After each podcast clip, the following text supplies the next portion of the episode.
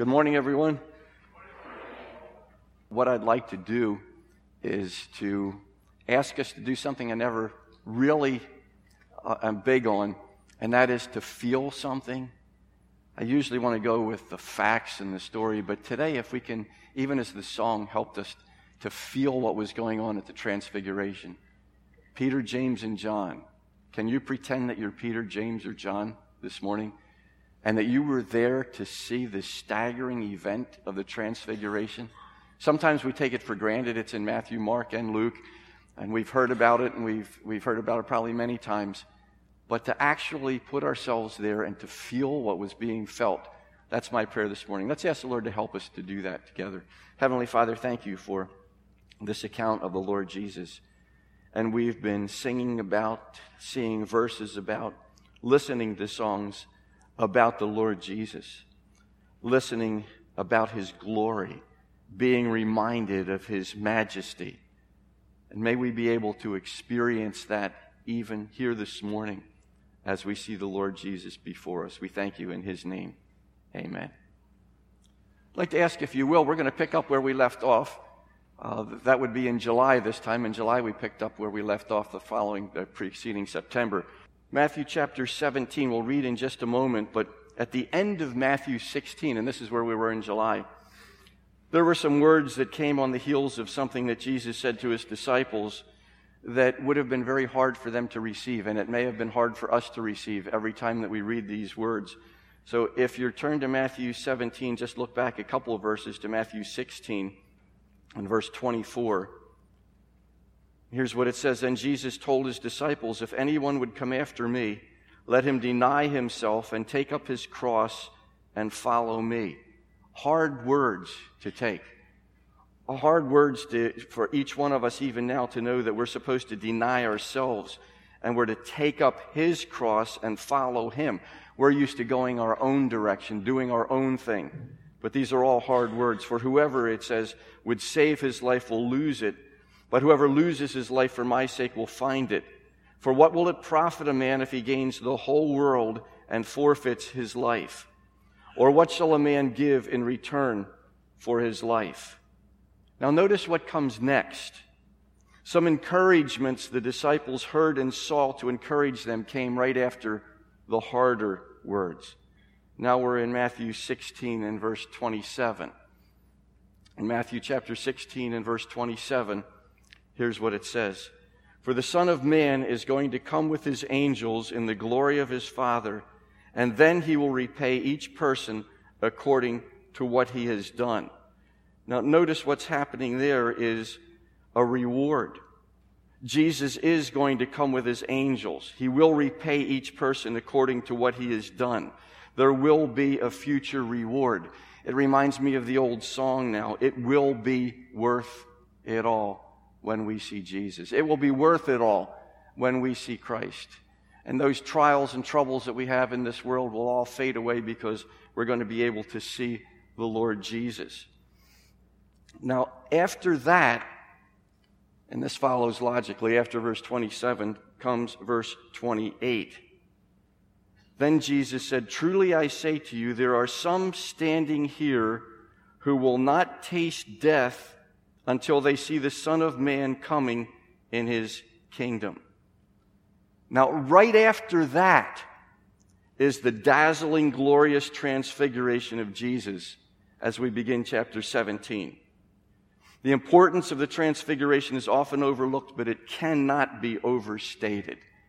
You see what's happening? Hard words came to the apostles. Hard words that you're going to have to take up your cross every day and you're going to have to follow me. You're not going to be able to do what you want to do necessarily. You're not going to be able to write the script of your own life. You're going to have to follow what it is that I have. But then after that, he says, wait a minute, there's a reward. It will be worth it all. And then he said, from those who are surrounding him, the apostles, he said, some of you are not going to taste death until you see the Son of Man coming in his glory and his kingdom. So that's what's significant. And with that, let's stand together and we'll read Matthew chapter 17, verses 1 through 9.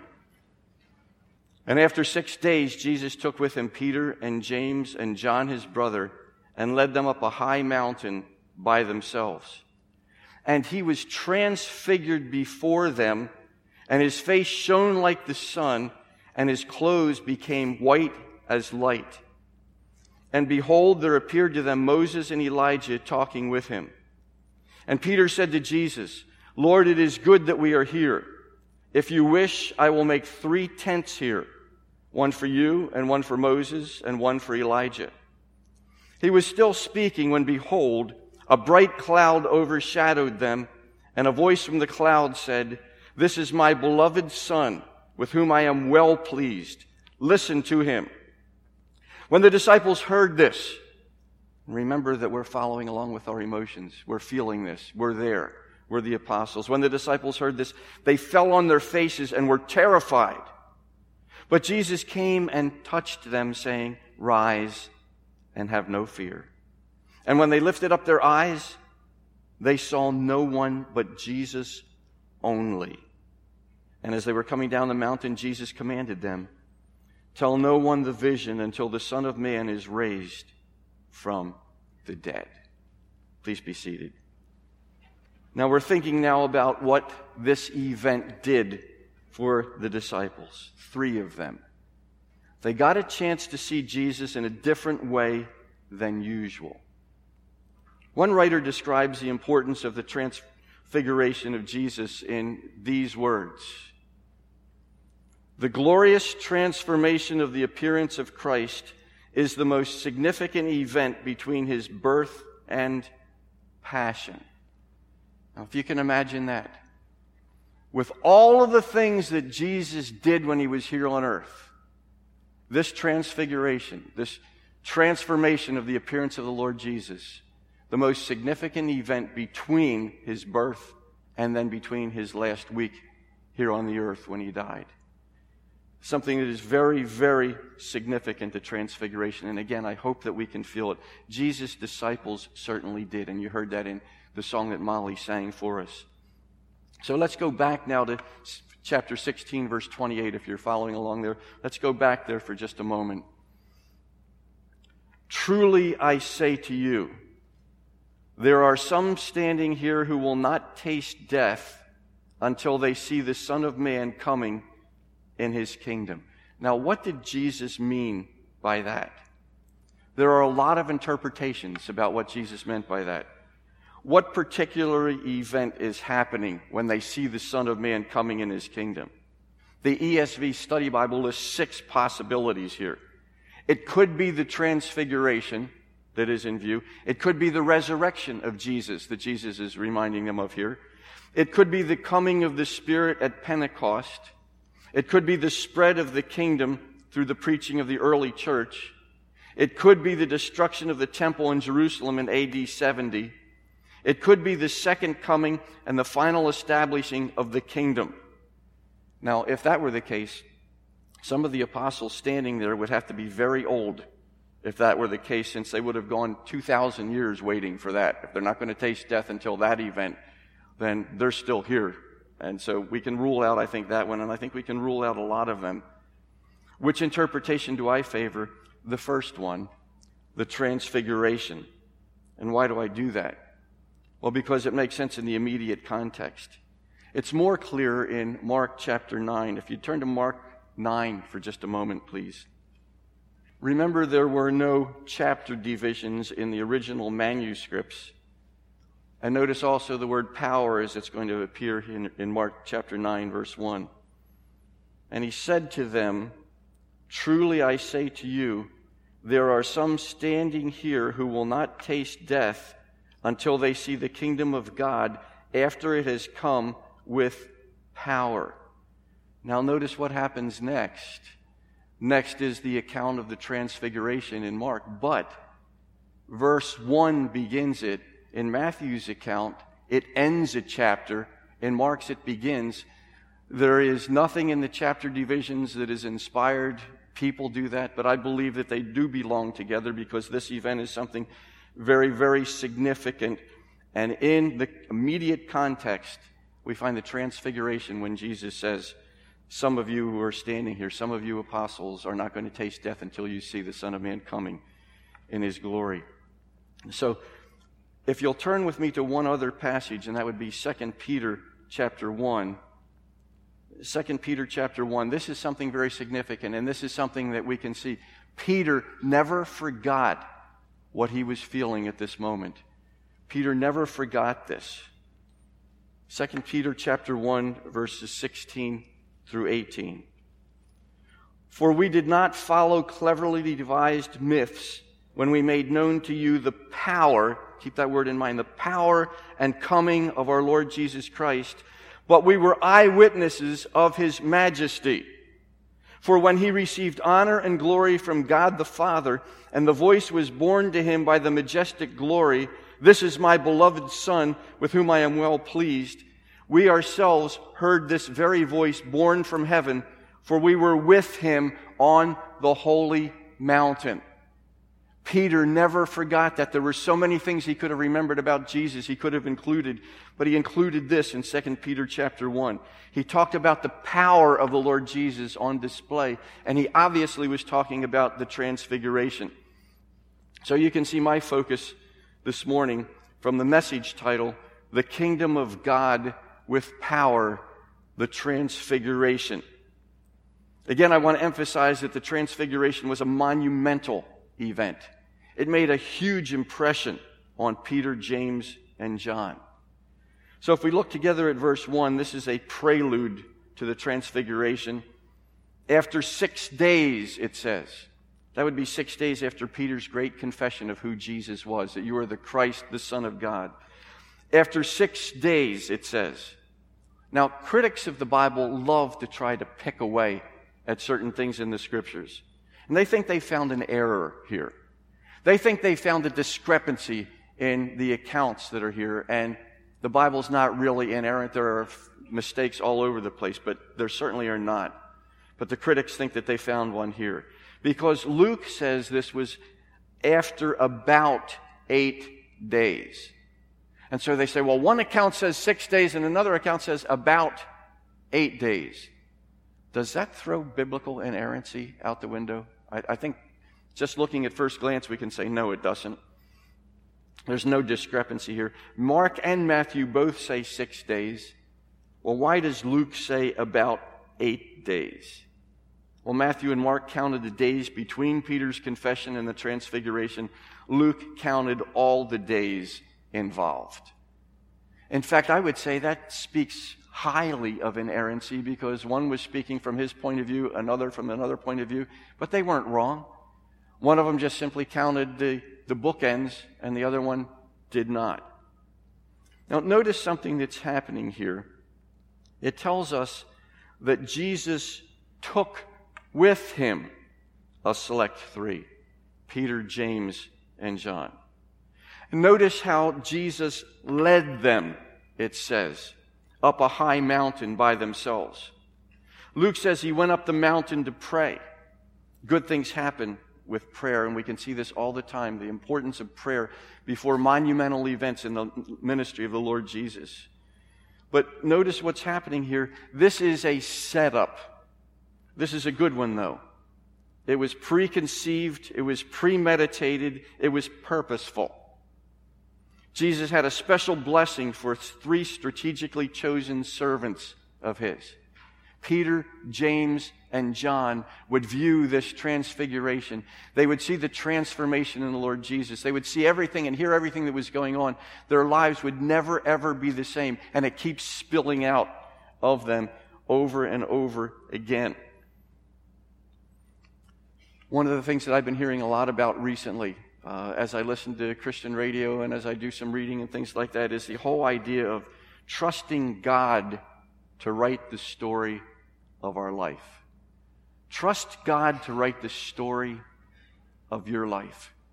And recognize, even as what is happening here, Jesus took with him these apostles. He led them. This was to be a time of prayer, but Jesus wasn't surprised by what was going on. He did this purposefully. There are a lot of things that happen in our lives that sometimes will surprise us. And sometimes we wonder, is this really in my best interest? Is this something that I can justifiably dread and say, this is awful? Why is this happening to me? why are these events lining up the way that they're lining up? Well, think in terms of God if we trust Him to write the story of our lives. That means we trust Him with the book of our life. We trust Him with every chapter. We trust Him with every paragraph, every sentence, every word, every punctuation mark. And if we do that, then we end up trusting in the Lord with all of our heart and not leaning on our own understanding. So we see Jesus premeditatedly bringing three particular individuals into a particular spot on a high mountain where something dramatic is going to happen and will change their lives.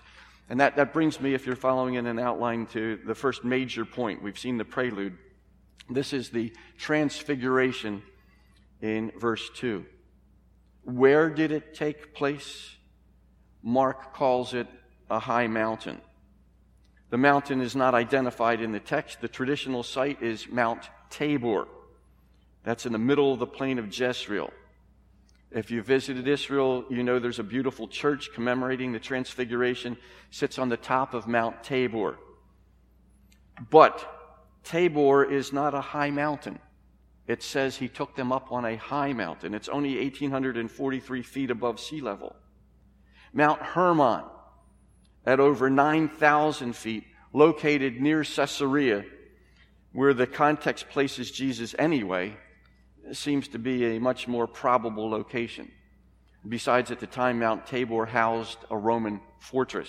Probably wouldn't have been an appealing place for a prayer retreat anyway. So we're thinking that he took them on this high mountain. The high mountain was Mount Hermon. And it tells us he was transfigured before them. Now, they hadn't died yet. Remember, no, they're not going to taste death. Some of them standing there with Jesus are not going to taste death until they see him coming in his glory. And so they saw Jesus appearing again after establishing his kingdom. They got a glorious preview. They saw Jesus in what he would look like, and they did it in a, in a marvelous way transfigured before them. What does transfigured mean? Matthew and Mark use this word, metamorphothe.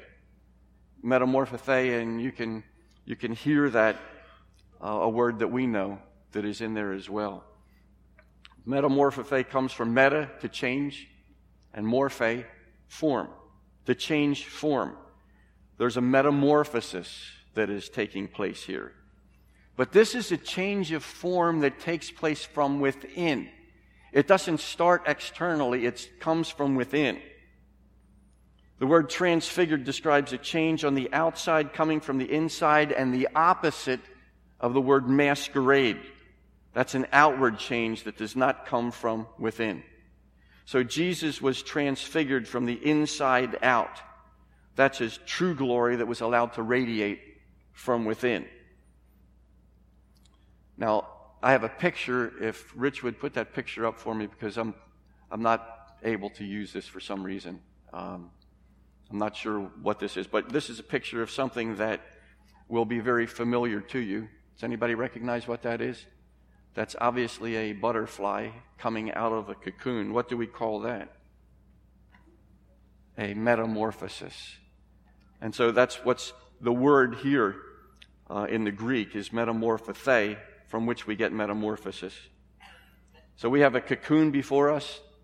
All the tissues of the caterpillar are reorganized. Larval structures are broken down. Adult structures, such as wings, are organized. And when the process is complete, the result is a butterfly. Metamorphosis has taken place. You will not any longer see a caterpillar crawling along. Uh, Kent Hughes has said this, and I think this is a very significant quote. R. Kent Hughes, a, a scripture writer, or I mean, a, a commentator. For a brief moment, the veil of his humanity was lifted, and his true essence was allowed to shine through. The glory that was always in the depths of his being rose to the surface that one time in his earthly life. And it tells us some exciting things. His face shone like the sun. Now remember, you're there. You're looking at Jesus' face. It's shining like the sun. Luke says the appearance of his face was altered. Well, greatly altered because now it looks as bright and dazzling as the sun to see Jesus' face. His clothing is very significant. It became as white as light. One translation calls it as bright as a flash of lightning. Mark says his clothes became radiant, intensely white, as no one on earth could bleach them. And Luke says the clothes became dazzling white. Do you have that picture in your mind? I hope you do. That picture of Jesus' face and Jesus' clothing. Think about all the comparison commercials you've ever seen with those detergent companies and bleach products and realize that nothing in all of the world could make clothes whiter than Jesus did on this occasion. Secondly, some surprise visitors we see in verse 3. And behold, there appeared to them Moses and Elijah talking with him. Well, these visitors were unusual to say the least. They were extraterrestrials at this point. They had come from a long ways away. Moses had been dead for over 1,400 years, and Elijah had been gone for 900 years. Notice I didn't say he died because he was taken up into heaven, but he was gone from this planet at least for about 900 years.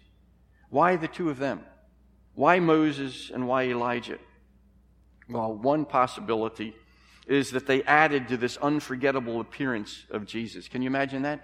It wasn't enough for Jesus to be in this dazzling garment, for his face to be shining as white as the sun. That wasn't enough. Now, with him come Moses and Elijah, and I think we'd have to agree that they were pretty, pretty important people in the Old Testament. Uh, some major VIPs coming on this occasion. So that's one possible reason it added to their unforgettable appearance. They comfort us also with the proof of eternal living. Life doesn't end after one generation of living. You realize that, right? This isn't all there is. The generation that I live is not the beginning and the end of the story. And this is a great comfort to see that. 1400 and 900 years later, we see people back on the scene, recognizable as to who they are. These two men also, both of whom predicted Christ's death, represented the law and the prophets. The Greek construction here indicates that this was an extended conversation. They didn't just come and say hello and then they're gone. This was an extended conversation. What do you think they were talking about? What do you think they were talking about? Well, as you think through that, some of you are processing and saying, Well, I know what they were talking about because Luke, in his account, does tell us exactly what they were talking about. They were talking about the departure of Jesus, which he was about to accomplish in Jerusalem. They were talking about that departure, not demise. They were talking about his departure because that was significant. And the law and the prophets had pointed to that. Here they were discussing with Jesus at great length this departure that he was about to embark on. Love the word departure. He was leaving one place and going to another. This wasn't the end of Jesus either. It's interesting that the Greek word used here for departure is the word exodus. Moses knew something about departures, and so did Elijah. He had a departure, but not a demise and not a death. Notice, if you're looking at verse 8, um, notice how quickly they left the scene. They vanished. They were there, they had a discussion, but then they were gone. Who was left? Well, Jesus was the one. The law and the prophets were fulfilled in the Lord Jesus. They were no longer necessary. Jesus was affirmed, and then they disappeared. They had something to accomplish. They left a great impact, no doubt, on Peter, James, and John, but then they were gone. Mark cites Elijah before Moses. Luke puts Moses before Elijah. You know what? It doesn't matter what order they were in. God, in just a moment in this story, is going to identify the chief personage here. He'll identify that as the Lord Jesus. It's important that He is the one who is supreme. It didn't matter the order of the other two. Well, in verse 4, come to our, our third major point in the outline Peter's reaction to this. He wanted to make a tent for Jesus. He wanted to make one for Moses also and one for Elijah. Why did he want to make three tents? Because he was two tents. Well, you have to spell them differently, but that's why exactly, because Mark adds more information. It says, For he did not know what to say, for they were terrified. That's what I meant when I said he was two tenths. They were terrified, and he didn't know what to say, and this is kind of what came out. What was the purpose of Peter's suggestion of making the tents? Commentators have a lot of fun guessing what the significance of that was. Uh, one of the conclusions that we come to, though, is that he didn't know what to say, and that was what came out of his mouth, and so he said that.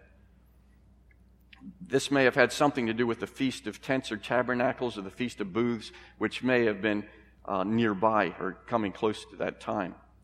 Maybe he was just trying to be courteous. Maybe he was stalling for time to prolong the great moment because he was thoroughly enjoying it. One writer says, however, had Jesus complied, had he said, Yeah, go ahead and make three tents, one for each of us, Peter's unfortunate suggestion would have placed all three figures on the same level.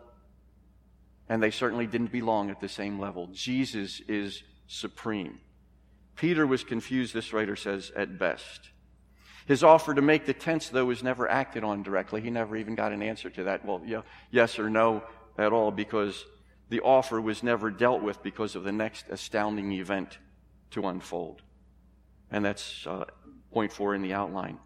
Another surprise visitor. This in verse 5. Another surprise visitor. A bright cloud appeared, and it overshadowed them. Remember, you're still there, and you're still involved in all of these events that are taking place. Moses and Elijah have just gone, but now there's this bright cloud, and it overshadows all of them. Remember, God had led his people Israel through the wilderness by a pillar of cloud. One writer says God palpably demonstrated his presence by a pillar shaped cloud that radiated a fiery luminosity upon the setting of the sun. It was spectacular, to say the least. So God was in the business of making some of these special displays. So there's a bright cloud and now a voice declaring that Jesus was his beloved Son with whom he was well pleased. The surprise visitor is clearly then God the Father. The voice helped to remove any possible distractions. Remember earlier in chapter 16, some of the distractions the people had were who do the crowds say that I am? Jesus said, Well, some say John the Baptist or Elijah or a prophet from of old come back to life or Jeremiah. No, Jesus was far, far greater than any of them. Those distractions were now completely out of the picture. The focus is on Jesus. It's not on the law or the lawgiver or the prophets or anyone else. If you'll turn with me, please, to Hebrews chapter 1. I'd like you to see these verses in Hebrews chapter 1. We're thinking now of the impression that was made on the apostles. Hebrews 1, verse 1. Long ago, at many times and in many ways, God spoke to our fathers by the prophets. But in these last days, He has spoken to us by His Son, whom He appointed the heir of all things, through whom also He created the world. He is the radiance of the glory of God and the exact imprint of His nature, and He upholds the universe by his, the word of His power. After making purification for sins, He sat down at the right hand of the majesty on high. And again, we see the glory, the radiance of the Lord Jesus, and the power on display at the transfiguration. Hebrews chapter 3 verses 1 through 6. Therefore, holy brothers, you who share in a heavenly calling, consider Jesus, the apostle and high priest of our confession, who is faithful to him who appointed him, just as Moses also is faithful in all God's house. For Jesus has been counted worthy of more glory than Moses, as much more glory as the builder of a house has more honor than the house itself. For every house is built by someone, but the builder of all things is God. Now Moses was faithful in all God's house as a servant to testify to the things that were to be spoken later. But Christ is faithful over God's house as a son. And we are his house if indeed we hold fast our confidence and our boasting in our hope. That's the picture of the Lord Jesus all throughout. Here, God said something. He said, listen to him. Not hear him, listen to him intently and do what he says. Well, according to verse 6, there's another reaction from the apostles. The three disciples would never forget this incredible moment. They fell on their faces and were terrified. God certainly had their attention. Reminds me of how God got Saul of Tarsus' attention on the road to Damascus. These are unforgettable moments. Verse 7 What did Jesus do for the apostles? He came, he touched, he spoke comforting words to them. You've heard me say this a lot no fear, God with us. Jesus made his presence known. He came right to them. He did things, he said things, he touched them. He told them not to be afraid. We don't have to be afraid because God is with us.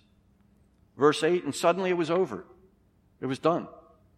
Notice how important these words were and are that follow. They saw no one but Jesus only. That's what we should all be guilty of. Seeing no one but Jesus only. On the back of the wall of the auditorium at Camp of the Woods, some of you are familiar with the, the camp in New York facing the speaker on the back of the wall so that if I'm up here speaking and I'm looking on the back wall, are words that can't be missed. Sir, we would see Jesus. You can take everything else away. You can even take Moses and Elijah away. You can take all of these things that are important to us today. All we want to do is to see Jesus. And that's my prayer for this morning that each one of us is able to see the Lord Jesus in this transfiguration as Peter, James, and John were able to do. They remind us, we see them in the company of these exciting people like Elijah and Moses, but God the Father Himself put the spotlight on Jesus. This is my beloved Son. Listen to Him. Verse 9 and as they were coming down the mountain, Jesus commanded them, Tell no one the vision until the Son of Man is raised from the dead. That's why Luke 9:36 informs us, and they kept silent and told no one in those days anything of what they had seen. But that gag rule was lifted after the resurrection. Why the transfiguration? To affect Peter, James, and John for the rest of their lives. They represented the other apostles. They were the ones most intimately related to Jesus. They were the ones who had credibility with the others. They needed some encouragement after the hard words of having to deny themselves and take up Jesus' cross and follow him. The transformation, transfiguration was something they never forgot. It was something they used in the future to declare the honor and the glory of the Lord Jesus. John was there what did John say in chapter 1, verse 14? And the Word became flesh and dwelled among us, and we have seen his glory. Glory of the only Son from the Father, full of grace and truth. It had a huge impact. And remember those verses that we read earlier, 2 Peter chapter 1, verses 16 to 18, when he talks directly about the transfiguration. And let's close by turning to 1 John chapter 1 we'll hear what John has to say. Because it wasn't just the apostles, it wasn't just the three who were impacted by this. He passes it on. 1 John chapter 1 verse 1. That which was from the beginning, And you're going to notice all of the senses involved right now in the next few verses over and over again what he saw and what he heard. From the beginning, he says, which we have heard, which we have seen with our eyes, which we have looked upon and have touched with our hands concerning the word of life, the life that was made manifest, and we have seen it and testify to it and proclaim to you the eternal life which was with the Father and was made manifest to us. That which we have seen and heard, we proclaim also to you, so that you too may have fellowship with us. And indeed, our fellowship is with the Father and with His Son, Jesus Christ. And we are writing these things so that our joy may be complete. This event and other events didn't happen purposelessly, but purposefully. It changed the apostles forever.